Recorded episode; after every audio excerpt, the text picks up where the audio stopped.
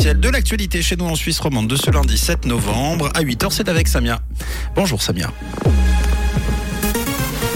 Bonjour Mathieu, bonjour à tous. À Genève, les aigles n'attraperont pas les drones. Euh, Berlin menace d'aller chercher ses munitions ailleurs qu'en Suisse et le soleil bien présent pour ce lundi.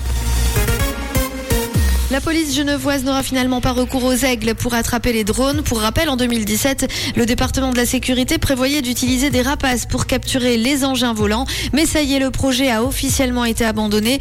Et ce, malgré des centaines d'heures d'entraînement et un investissement de 100 000 francs. La raison, les améliorations apportées aux petits drones feraient courir trop de risques aux rapaces.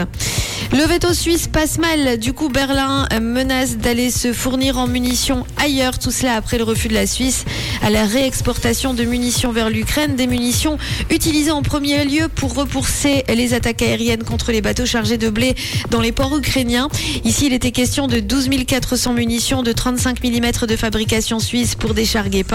Mais une telle livraison est juridiquement impossible en raison de la neutralité. Alors, en réponse, l'Allemagne a rappelé que des achats de munitions la Suisse d'un montant total d'au moins 20 milliards d'euros seraient nécessaires ces prochaines années, laissant donc planer un doute sur la pérennité de cette transaction. La Suisse reste un paradis fiscal, c'est ce qu'affirme une délégation du Parlement européen après une visite de deux jours dans notre pays.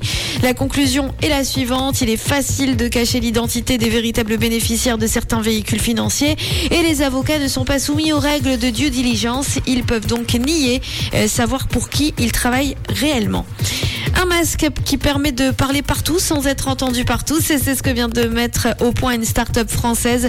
Un masque absorbeur de voix qui permet de converser dans un lieu ou dans un transport public sans en faire profiter ses voisins. Pour le moment, cela reste expérimental, mais l'idée, c'est de le commercialiser au plus vite.